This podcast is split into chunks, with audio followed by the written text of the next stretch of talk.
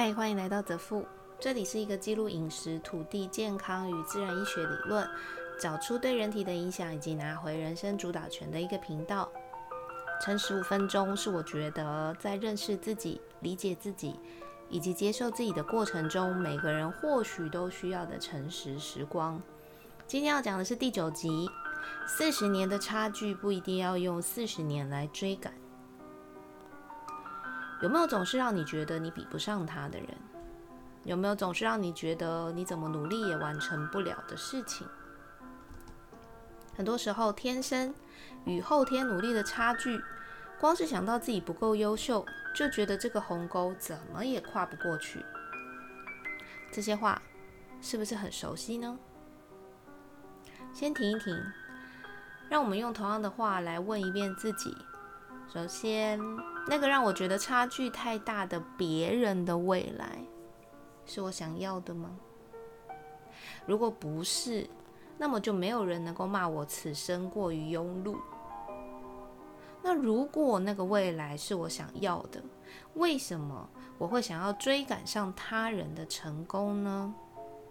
是因为我能够做的比他更好，还是我无意识的习惯攀比？还是我觉得，只要我做到了，就会被外界肯定自己的优秀。如果是以上三种，我会停下来，往自己的内心去找到为什么我想要这样的真实原因。找到了之后，我会再一次的问我自己：这个未来是不是我想要的？那假设那个未来真的是我想要的。而我也想要追上他人成功的原因，是因为我觉得自己可以做到，是因为相信我自己可以做到，并且还对于呃，当我完成了这个梦想之后，我还对其他的领域同时抱有着高度兴趣。这样子的情况下，我就会开始去看对方当初的做法、计划，列出他人格的优点、缺点，他方法的优点、缺点，我自己的优点、缺点。其他怎么出生条件呐、成长背景、学经历、人脉、外在环境那些东西，我通通不比。他的优点我没有，我学；他的缺点我有，我看看他怎么处理。我的优点，那当然要好好的保持下去啊。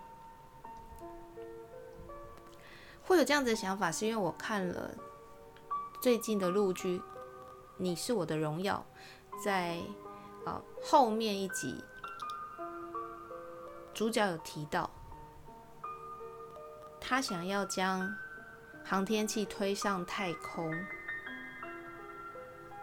中间与前人差了四十年，所以他们日以继夜的追赶，透过很多团队的合作，把这个差距缩短了不到四十年。是因为这个东西让我去思考，啊，我们为什么一定要去？做所谓的追赶他人的成就，或是缩短他人的成就，或是在这些东西下衍生出来的心态是什么？我发现一个更重要的事情是，梦想它不会是完成了之后才会此生无碍无憾。光是在我们走过去的路上所遇到的人事物、风景、心态。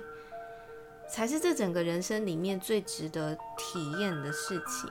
当然，这不容易。对我来说，很早很早以前的我也都觉得做这件事情，我就一定要确保我能够成功，我才要做。可是因为这样子的心态，我个人觉得让我错失非常非常多机会，以及让我从来没有所谓迎接挑战、接受失败的这样子的能力跟肌肉。就如同我现在在记录的那些对于人生真实的喜怒哀乐与成长，然后把我自己每一个当下记录在这个 podcast 里面，等到未来回头来翻阅，每一集都有值得回顾的那个瞬间。所以，我们不需要追赶他人的成功，也不需要羡慕他人的成功。我们只要好好自去看自己想要的未来，然后往前走。